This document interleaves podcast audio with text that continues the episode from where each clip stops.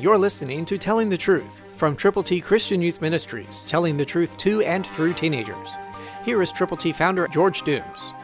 Believe on the Lord Jesus Christ. Paul is wrapping up his first letter to the Corinthians. Chapter 15, verse 1, New King James says, Moreover, brethren, I declare to you the gospel which I preached to you, which also you received, and in which you stand. It's a wonderful introduction to what Paul is about to share. It is the message of the gospel of Jesus Christ. Not more, not less. The gospel. Whoever you are, whatever your circumstance, make certain that you understand the gospel. Make certain not only that you understand it, but that you apply it to your heart, to your life, to your circumstance. That you are willing to share God's good news from your heart to people who need to know the Lord.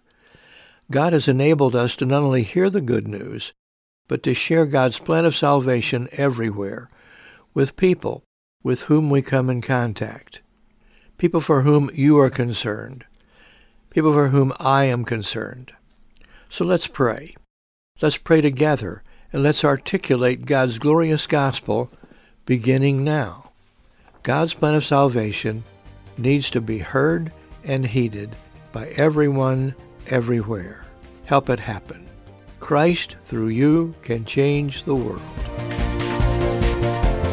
For your free copy of the Telling the Truth newsletter, call 812 867 2418, 812 867 2418, or write Triple T, 13000 US 41 North, Evansville, Indiana 47725.